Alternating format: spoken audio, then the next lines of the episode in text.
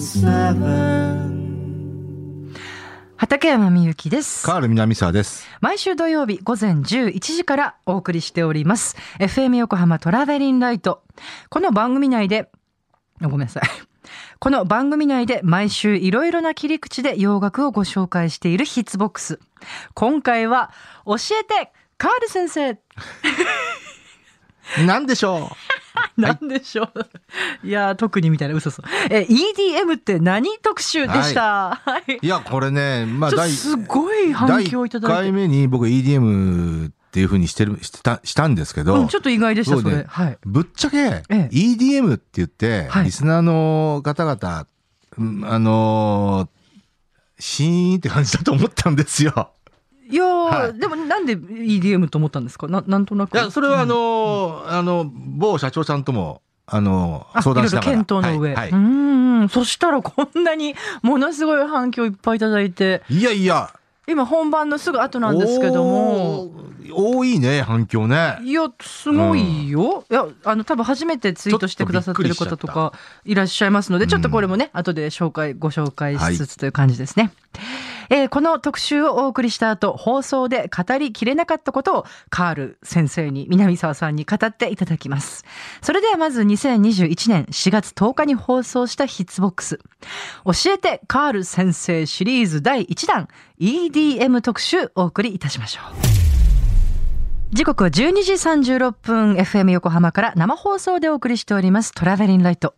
この時間は60年の歴史の中のポップソングからよりすぐった名曲を様々な切り口でご紹介するヒッツボックス。一曲一曲を詳しくご紹介してくださいます。コーナーコメンテーターのカール南沢さんです。こんにちは。はい、こんにちは。。カール南沢です。今日もよろしくお願いいたします。よろしくお願いしますはい、もう早速なんですけれどもね、もうね、今日のテーマを聞いちゃいます。はい、えー今日はですね、これもね、あの、まあ、新企画ではあるんですけど、はい。あのーまあ、教えてカール先生。そうなんです。実はね。そう自分で言うのもむずがゆいんですけど今どうしようかなと思ったんですけど。はい。えー今日は、えええー2010年前後にはい世界を席巻した EDM はい。ブーム。はい。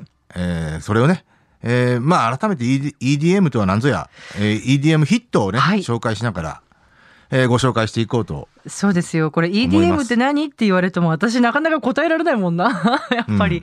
はい。今日あのね、一応この不定期企画は、はいそういうね、なんていうのかな、うんうんえー今更聞けないような、なんかこう言語化なかなかできない。ヒップホップとは何ぞやって言われたら、明確にこう、言葉でねあ、そういうことです説明ね。できるかというと、うんなかなかできる人は少ないと思うんですよ。パッとね、ああいう曲、ああいう曲って思うけど、うんそうですね。だからそうう。いう説明のをねこう、不定期で紹介していきたいなと、ああ、それは好きえー思うんですがはい。えーまずね、EDM、えエレクトリックダンスミュージックの略です。はい。はい。えーまあ、おおよそね、07年ぐらいから10 2012年ぐらい、まあね、10年前ぐらいを中心とした前後ですね。そうでしたっけ？えーはい。その頃が大流星、えーだったんですけど、はい。えーえまあ、えエレクトリックっていう言葉が表す通り、はい。えーまあ、ハウスミュージックですとか、えーテクノトランスミュージックですとか、ユーロビートですとか、はいえーまあ、いわゆる90年代のビッグビートと言われるようなあーダンスミュージックのはいジャンルがありますけど、えーそういった、えーその90年代のダンスミュージックシーンにおいてもね、まあ、EDM っていう故障はね、あったって言えばああったんですようん。ただ、この00年代以降に、はい主に、まあ、ヨーロッパ系の DJ ですね。えー DJ たちの、まあ、サウンドクリエイターが紡ぐ、えー21世紀風の、うん、まあ、シンセオが特徴ではあるんですけど、えーそれを、まあ、新たに EDM と呼び出したんですね。あ、そのヨーロッパの DJ っていうのもすごい大きなキーワードですか？ね。全部が全部ってわけじゃないですけどね。うんうんうんええはい。えーで、えーまあ、こう、EDM がね、メインストリームに台頭していったのが、はい。えーさっき言った07年ぐらいからってことにね、えうーなっていくんですけど、はいえーそのきっかけとなったような作品をまずは一曲聴いてもらおうと思います。はい。はい。えーまあ、要はね、ポップアイコンが EDM を取り込んで、はい。えーまあ、ヒットチャートにこう、送り込んで。送り込んできたわけですけど、はいそれの、まあ、きクオフと言ってもいいかな。ああ、そうなんですか。えー、を聞いていただきましょう。はいえー、リアーナで、えー、Don't Stop the Music。お送りしました。リアーナで Don't Stop the Music ですね。はい。はい。あのー先ほど言いましたね。はい EDM という言葉がじわじわと、こう、はいマスに訴求していった、まあ2000年代前半ぐらいですけど、はい。えーそんな中に、えーリアーナは、まあ、リアーナのスタッフですよね。うんあのー木を見るに瓶というかね。うね。ん。やっぱ、あの、これは、あの、スターゲートという、はいニーヨとを世に送り出した、あの、プロデューサーがプロデュースしてるんですけどまあ作詞ですけどね、非常にあの、こういこういったポップアイコン、まあ、サードアルバムですね。彼女の、えーグッドガールゴンバット。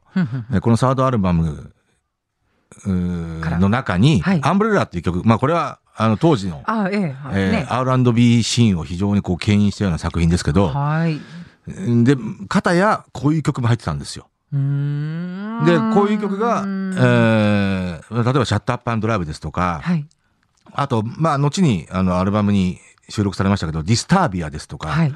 えー続々と、いわゆる EDM アプローチの、うんうんはいえー作品を大ヒットさせていくんですよね。そうですね。ナンバーワンヒットもいくつかありますよね。こういうポップアイコンがやり出したってことは、えーまあ、当然フォロワー出てくるわけで、もうケイティ・ペリーだ、ブリトニー・スピアーズだ、えーは果てはもうクリス・ブラウンだ、アッシャーだ。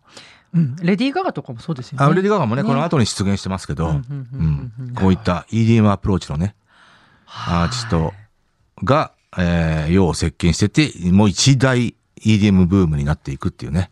はい。はい。ちょっとこれもう話足りないんだろうなと思そうねすけど。。でね、このうん EDM の起源っていうのはどこにあったかっていう、これはまあいろいろとあるんですけど、はい。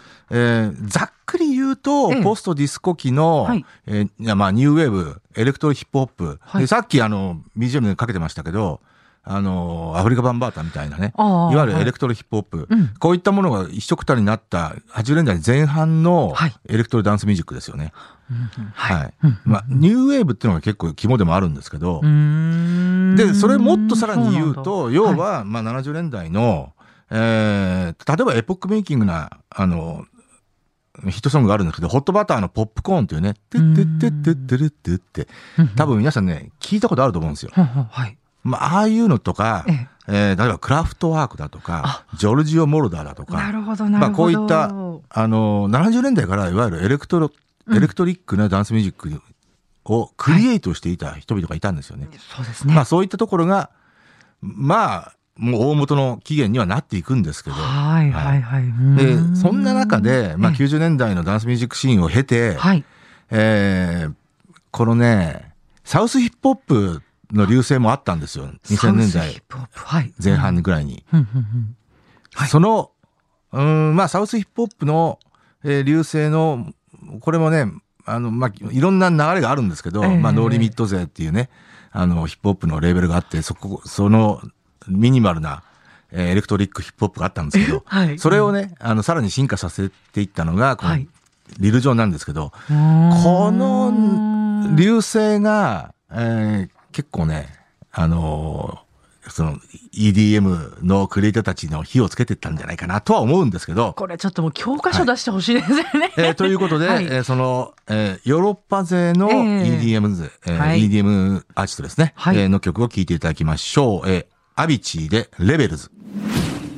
お送りしました。アビチーでレベルズをお届はい、けいたしました。結構典型的なね、あのはい EDM サウンドではありますけど、アビチーはまあ、あの、かなり IQ 高い感じはありますけどね。シンセの音すごかったですね。あの、特徴的ですよね、非常にね。はい。これ、これもね、あのーエタ・ジェームスのはい Something Got Hold On、えー Hold On Me か、はあえーをサンプリングしてるんですよ。Oh, oh, sometime I うー gotta. んあそこ、あの、エタ・ジェームスってあのね、ええ60 50年代、い60よいよ年代のエッド・ジェームス。はい。ソウルシンガーですけど、ええ超絶の、はい。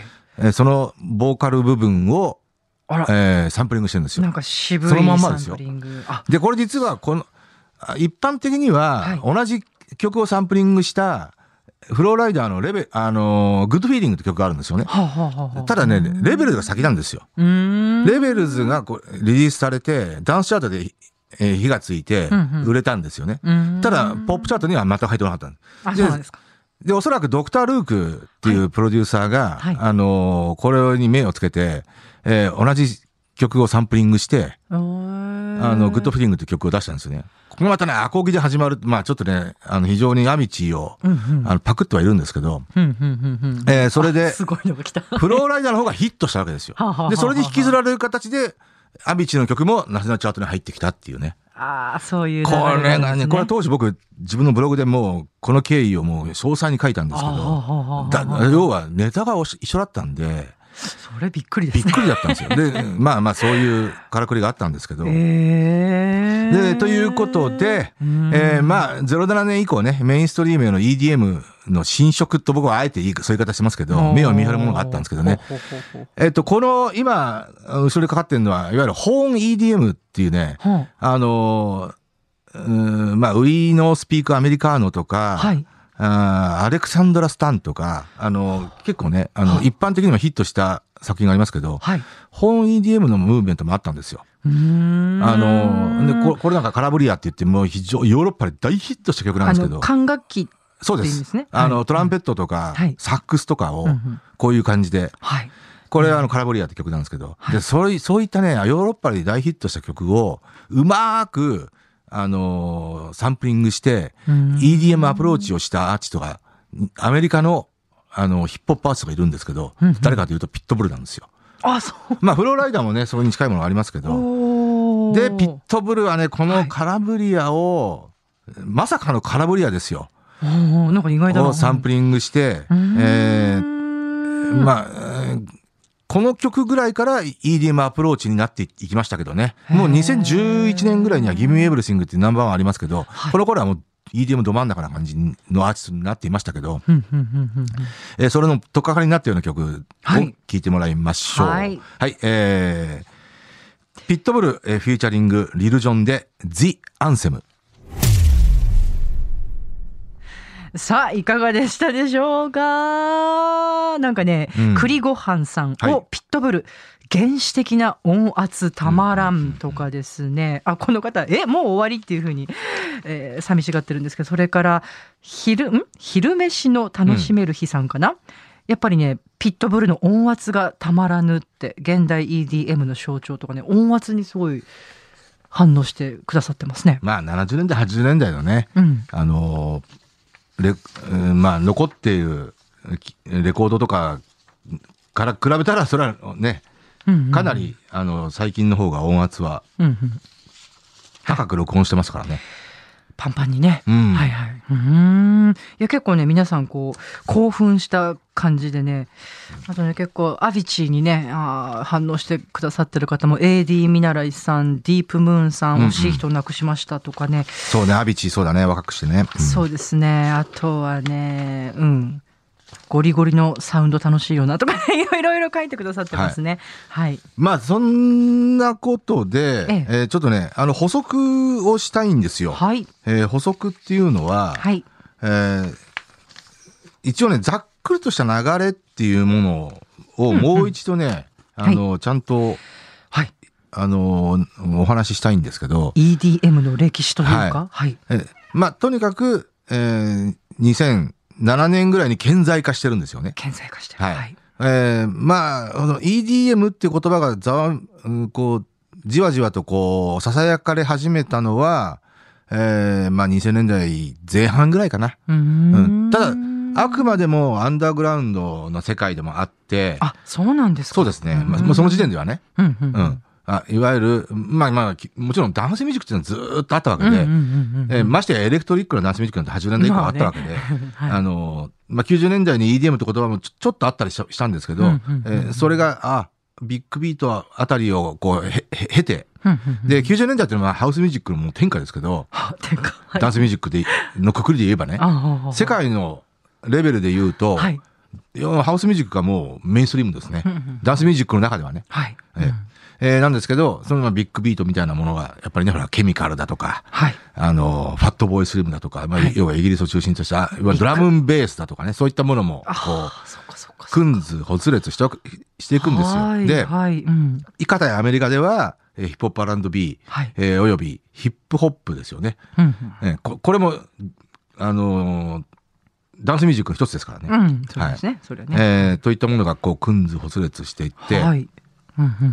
えーまあ2000年代に突入してえ、そういう形になっていくんですね、EDM。あのー、まあ、うんイメージとしては、典型的なのは、まあ、まあ、あの派手なシンセ。で、基本は パーティーですよね。はあはあはあはい。はい。えええーで、これ、まあ、誤解を恐れず言うならば、はいあの、いわゆるですよ。はいい、わゆる EDM を、はい。2000年代の EDM を、ええー例えば、まあ、1時間、2時間、CD1 枚全部まとめて聞いたら、ちょっとこう、えーおバカになるかなっていう。え いや、なかなか、なかなか激しめの、あね、こう音色多めですもんね。うんといううんことを感じたりもしますけど、うん。ただね、あの、ええもちろんね、あの、さっきね、あの、あの放送でも、あの、IQ の高いって言い方しましたけど、まあ、これは、どういう、ね。どういうふうにね、伝わるかはわかんないですけど、はい。あの、もちろん、全部が全部とは言わない言わないですよ。はあ。の、そういった、あの、ちょっとこう、おバカになる感じっていうのは、まあ、基本はやっぱりヨーロッパ系のクリエイターかな。アメリカのク、例えばね、スクリレックスとか、あ、はあ、あスクリレックスなんていうの、は、あの、00年代、あの、EDM ブームが顕在化した後に、はい。やっぱじ、あの、かなり独独特な EDM を、あの、作り出した人なんですよ。全然想像まあまあまあ、あ、もともとはもう、ロック畑の人なんですけど、でで、相当なオタクなんですけど、うんその音楽オタクでもあるんですけど、はそのスクリレックスがね、自分のアルバムで、まあ、グラミーも取っちゃったんですけどね。えあの、まあ、言ってみれば、インダストリアルロック EDM みたいな感じうん、ちょっとそれもぜひちょっと聞聞かせてください。うんあの今度80年代のアイシテレンツノビ、ノイバウテンっていうね、あの、楽器以外のものを音にして楽器にするっていうね。やってた、やってた。うんはいはい。ええええまあ、超前衛ミュージックでもあるんですけど。建設そう。だけど立派なダンスミュージックを作ってたわけですよ。へえ。そ、それに通じるようなね、スクリレックスのサウンド、まあ、かなり IQ 高いと思いますよ、彼は。ううんんなんまあ、そんなね、うんえーまあ、これはもう話がそれちゃったんだけど、うんうん、いやいや、はいはい。えーそんな流れの中で出てきたものなんですよね。で、あ、そうなんだ。これうんもう、あの、まあ、要は、起源っていうのはさ、さっき言った通り、70年代の、その、あーテクノポップみたいな音楽がね、うんうんあの、まあまあ、60年代終盤ぐらいから出てきてるんですけど、ははあの、一つエポックベイキングだったのは、さっき言ったポップコーンという曲ね。うんこれは皆さん、多分ね、きうん曲を聴いたらね、100人中99人が、あ、この曲？ってわかると思うんですよ。きっと私も。はい。うんペッペッペッペッペレッペッペッペッペッペッペレペッペッペッペッペッペッペッペッペッペッペッペッペッペッペッペペごめん。あの、で、あの、打ち込みでね、ペッペッ、渡辺君わかるよね。あ、でもね、多分、多分あの曲だなってわかうん、思った。あよく、あ例えば小学校の時に多分と徒競走でよく使われたりとかね。わかりましたよ。多分、絶対わかったと思います。あれがね全米チャートトップ10入ってるんですよ。あ、そうなんですね。しかもインストで、あの、要は、打ち込みの、あの、まあ、と当時でいうドラムマシーンっていうかね、いあうの、んえーたまにそういうのありますねいや、要はテクノポップの元祖ですよね。あ、そこまで。72年ですから。あ、そう。クラフトワーク出現以前ですよ。うんうん、そっかそっか。で、まあ70年代、いやクラフトワーク確かデビューしたの73、4年ですから、えクラフトワークだとか、えージョルジオ・モルダーがね、あの、頭角を現してくるのが76年ぐらいですえね。うんこういったものが、こう、エレクトリックダンスミュージックをとにかく切磋琢磨していくような人々が現れるわけですよ。うん、はい。はい。うんうんで、とにかく決定的だったのは、えーポストディスコの時代に突入した、要は80年の幕開けとともに、まあ、いわゆるニューウェーブ。これがかなりなエレクトリックダンスミュージックの、うんうんうんあの、温床でもあったんですよ。うんうんで、片やエレクトロヒップホップ。うんうんこれは、あの、例えば、アーサー・ベイカーだとか、はその辺がクリエイターでいたんですけど、だからね、アーサー・ベイカーっていうのはね、ジョルジオ・モロドモロダーとか、えっと、そうだな、あの、バグルスの、えっと、今ど忘れしちゃったよ。はい。えっと、はいトレバー・ホーン。はい。トレバー・ホーンとかと並んで、ダンスミュージックのクリエイターとしては、あの、多分3本指に入る人ですよ。アーサー・ベイカうーー。ん。いっぱい特集やんなきゃね。そうね。ねまあそんなアーサー・ベイカーとかもやってたエレクトロヒップホップ。この辺が、がまあ、あの、同時多発的に出てきて、はい。面白いですね、えーそれも。はい。EDM につながってると思うんですよね。うーん。この EDM って言葉もこう誰が言ったか言わずがだなんとなくねまあ自然発生でしょうね自然発生。ううんん。ね、そういうのも面白い。うーん。はい。そううん。それで、えーっと、まあさっきね、90年代、そのダンスミュージック、さらにこう、いろんな成熟が起こるんですけど、はい。あの、さっき言ったね、リルジョンの話なんですよねはあ。これは別に誰も指摘してないですけどええ、僕が勝手に思ってることなんですよね。ええ、ええ。あの、EDM っていうのはリルジョンのサウンドにかなり触発されてるんじゃないかな。っていうふうに思ってるんですけどうんうんうんうん。へえ、それね。いや、だからリルジョンってね、はいさっき言った、さっき本編でもちょっとね、ちょっと触れましたけど、ええあの、要はヒップホップも、そもそもは、あの、レコード化されて顕在化したのは79年で、はいもう80年ぐらいからエレクトロヒップホップというのが出てきてるんですよ。まあ、あの、そもそもヒップホップの成り立ちっていうのは、ブレイクビーツですから、うんね。ブレイク、あの、ブレイクビーツってね、あの、要は、まあ、打ち込みの、あの、ドラムマシーンとも、まあ、親和性は高いのかなと思うんですよ。その、それはすごい感じ。アティテュードとしてね。ああ、うん。ああ、なるほど。うん。はい。そう。だから、あいや、基本的にはね、ブレイクビーツっていうのは、あの、打ち込みのものはないですよ。うんう。うんん。さねうん、そうですね。なんだけど、はいあの、ブレイクビーツの代わりになるようなものをやっぱり、ね、あの、だ出さなきゃならないし、要はあ新たなレコードを出すにあたってはね、うん。あ、そうね。そう。あの、そんな中で出てきたのが、もう80年代初初動初頭からね、そのアーサー・ベイカーを中心とする、えー、エレクトロヒップホップというのがある、まあ、あの、アーティストで言うと、アフリカ・バンバータだとか、うん。えー、まあ、グランドマスター・フラッシュだとか、はいはいはいはい。はい。うん。その辺なんですけど。これ今聞いてくださいよ、本当。ああの、改めて。わかりました。はい。相当ね、来週かけなきゃ E- EDM なんですよ。あ、そうですか。ううんあの、まあまあ、あの、本編のね、あのうん BGM の1曲目の BGM でかけてたね、うんあの、アフリカ・バンバータソウル・ソニック・フォース、プラネット・ロック。はいはい。あの、これが、いあの、永遠のアンセムと言われてるのはそこにもあるんですよね。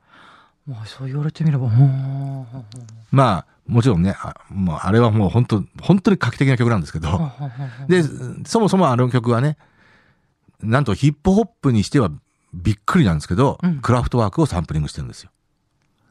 そうなんですね。そう。トゥールートゥートゥーって言ってね、あの、まあ、あの、サンプリングしてるんですけど、はいはいはいはいはい。要はあれが82年ぐらいですね、82年終わりぐらいだったかな。うーん12日で入ってきてうんうんまあ、ヒップホップのサンプリングソースなんていうのは大体ブレイクビーツっていうのはなんとなく分かってたんですよ。うんうんあの、極東の僕らにとってもね。うんうんで、12日で入ってきて、うんプラネットロックが入ってくるじゃないですか。はいおお、バンバートの新婦じゃんみたいな。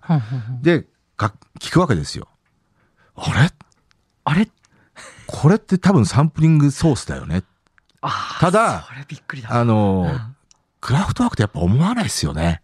ああ、ちょっと思わないでしょうね。わかんないですうんうん。で、後から、あれクラフトワークの、あのいや、なんかいい話トランスユーロエクスプレスだよ。おお、そっかっていう。で、要は、うんあの、基本、サンプリングソースってのはブレイクビーツと思ってますから、そっかそっか。そううんうんうん。はい。あの、クラフトワークは当然ブレイクビーツのなブルースでも何でもないですからね。あああ、そうね。うんはいはい。ああ、要は、そういう新世代の、あのー人々が出てきたんだなっていう、いやー、もう私。ドギモを抜かれたって言ってもいいぐらいですね。ああ、なるほど、そういう。だってクラフト 捉え方は全然わかんなかっワークとヒップホップなんて対極であるようなもんですからね。ーん、って思うよな。うん。はい。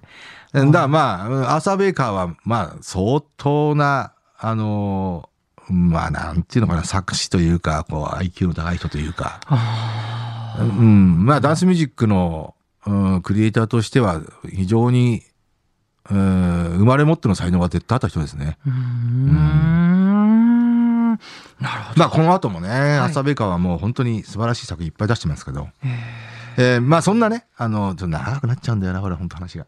まああ、そのエレクトリックヒップホップ、ニューウェーブ、そういったものがくん卒列した時代の、はい。あの、エレクトリックダンスミュージックっていうのが、あの、やっぱりかなりそこが起源になってるとは思います。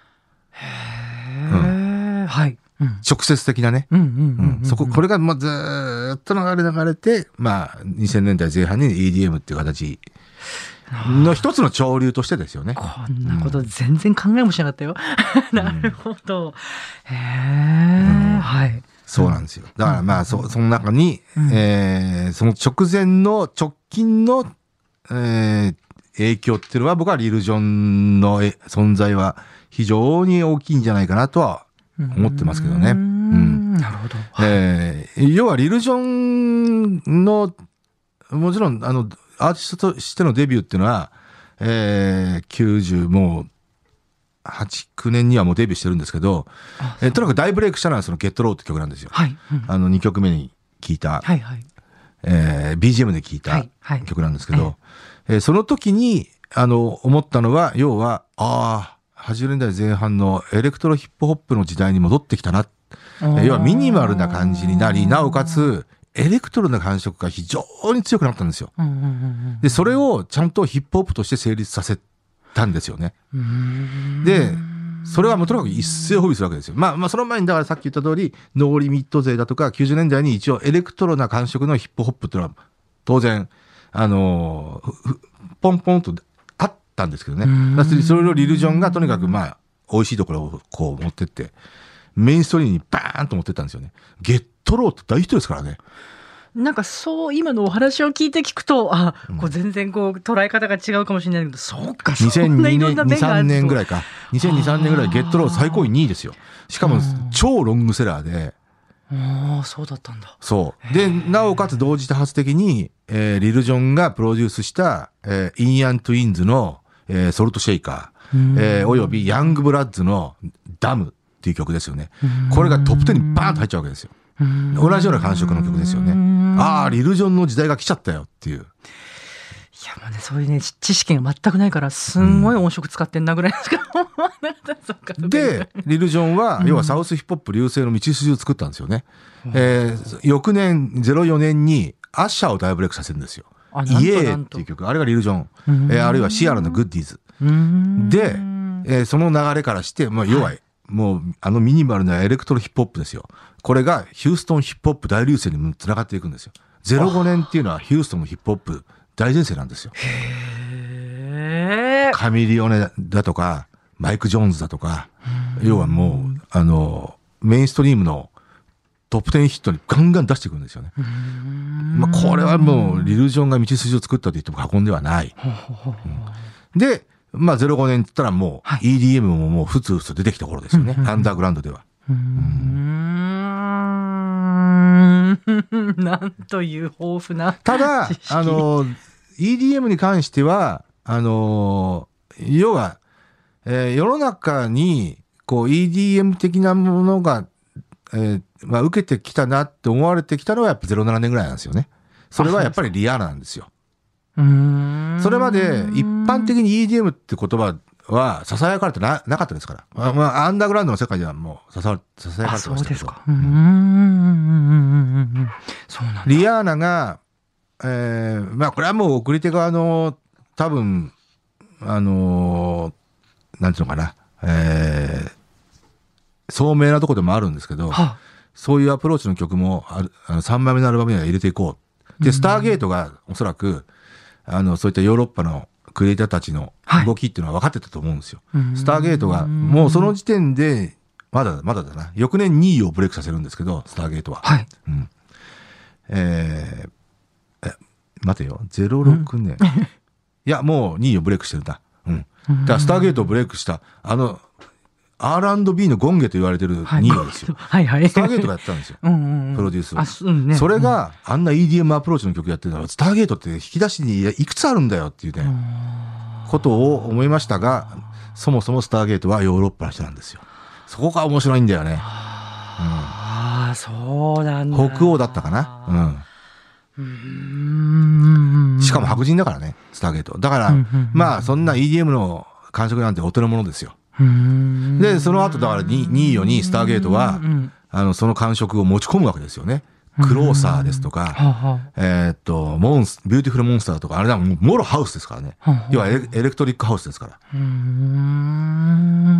ん。おそらく、あの、普通の R&B、あの、アフロアメリカンな R&B シンガーだったらそういうアプローチは絶対にいかないと思うんですよ。行かないでしょうね。うん。あれスターゲートの影響が非常に大きいと思うんですけど、うんまあまあまあ、それはまた話はそれましたけど、なんかあの、マドンナもアビーチーと本当ね、あの、話変わるけど、こうね、アルバム作ね作る予定とかマドンナはだってね、時代と寝る女って言われてましたからね。言われてましたって今、今でも そうなんだけど。マドンナ、なんかやっぱヨーロッパって言ったあの、アアバの人と一緒にやったあの曲。ああ、そうね。あの、ハングアップね。あ、そうそうそうそうそうそう。えっと、あーえっと、あれアバントね。うん。のあれもめちゃめちゃプロデューサーは。あと、オービットとかね、やってましたからね、90年代は。オービット？はい。オービットっていうプロデューサーね。ヨうんーロッパの。ううんん。あ、や、なんかフランスの人とかもともやってたね。そうですね。ねだマドンナは、まあ、まあ、時代と寝る女っていうね。うん、うん、うん、だただダンスミュージックシーンは牽引してましたけどね。うん、うん。マドンナは。ね。うん。ペットショップボーイズとともにね。うん。懐かしい。はあはあはまあ、そんなね、EDM シーンなんですよ。いやー、はい全然知らないことが満載で。リアーナの、はいあのーメインストリームでの EDM アプローチが顕在化して以降07年ですね、これが。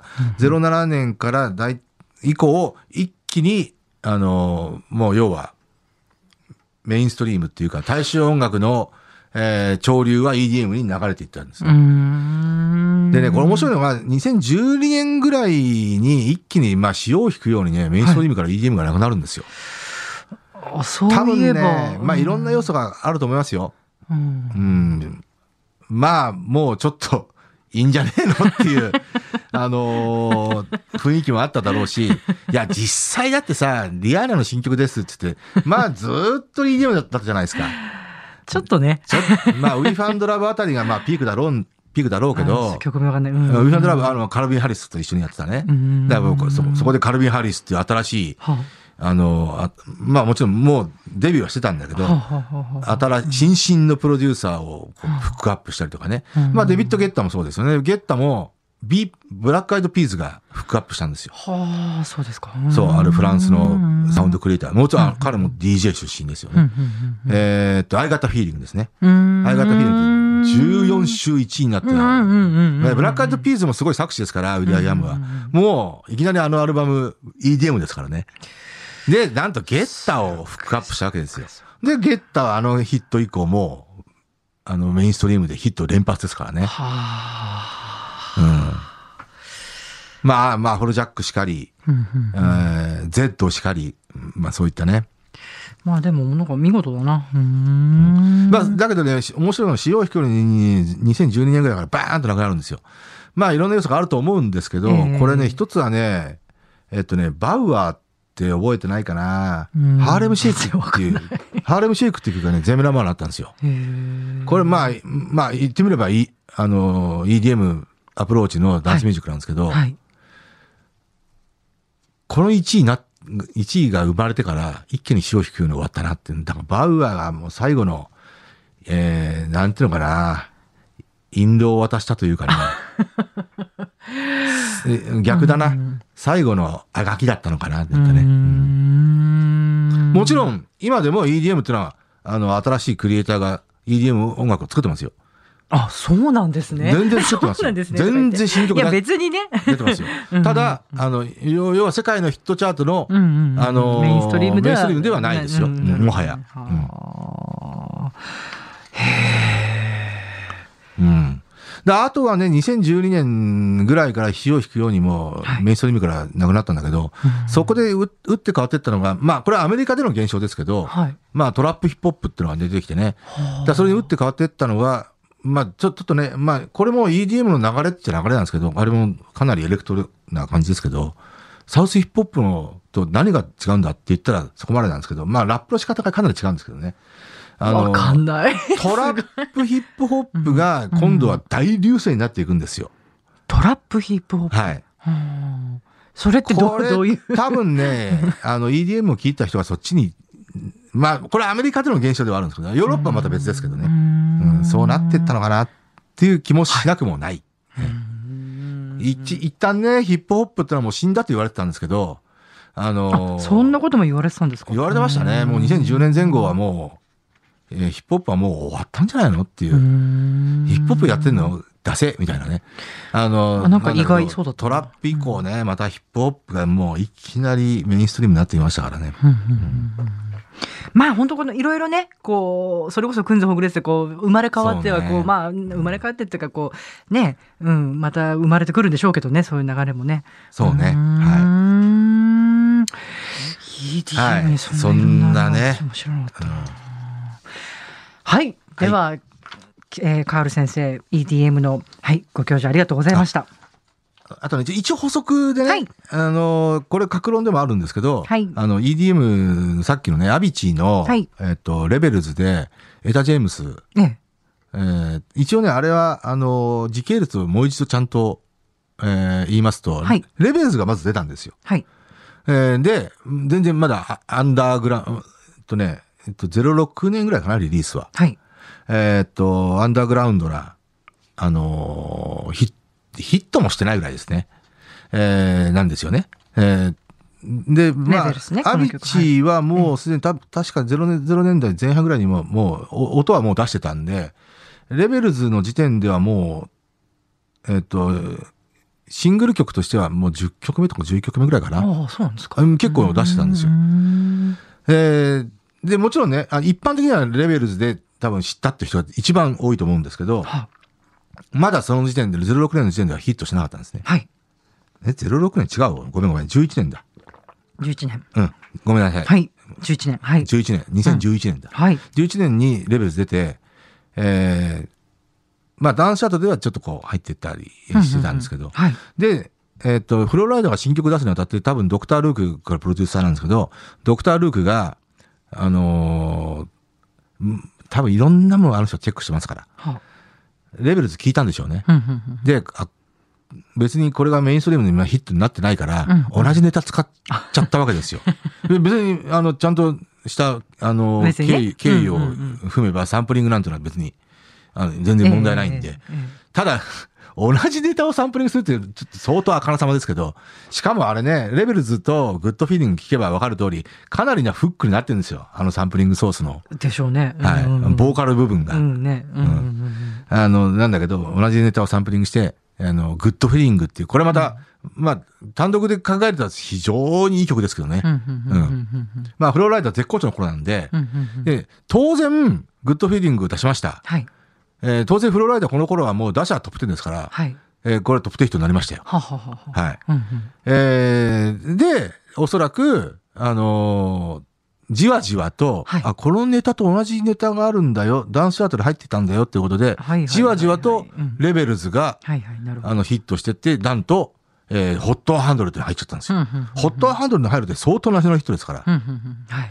うんアビチーが、要は、まあ、2011年の時点で、あの、ヨーロッパ系の新進クリエイターの EDM アーティストが、ホットハンドルで入ってきたっていうんで、結構びっくりしましたね。しかも本当はこう、まあ、アビチの方がこう、ネタとしては最初にやってたっていうね。うんああ、だからそういう時代になってきたんだなとは思いましたよね。うんまだまだゲッタも、うんああ、ゲッタはもうブレイクしてるか。うーんなるほど、なるほど。そう。はいあーまあ、フロジャックとかもブレイクしてましたけど、要は新進のね。うーんで、アビチー確かスウェーデンだったね。スウェーデンだ、あ、スウェーデンからも出てきたんだなっていうね。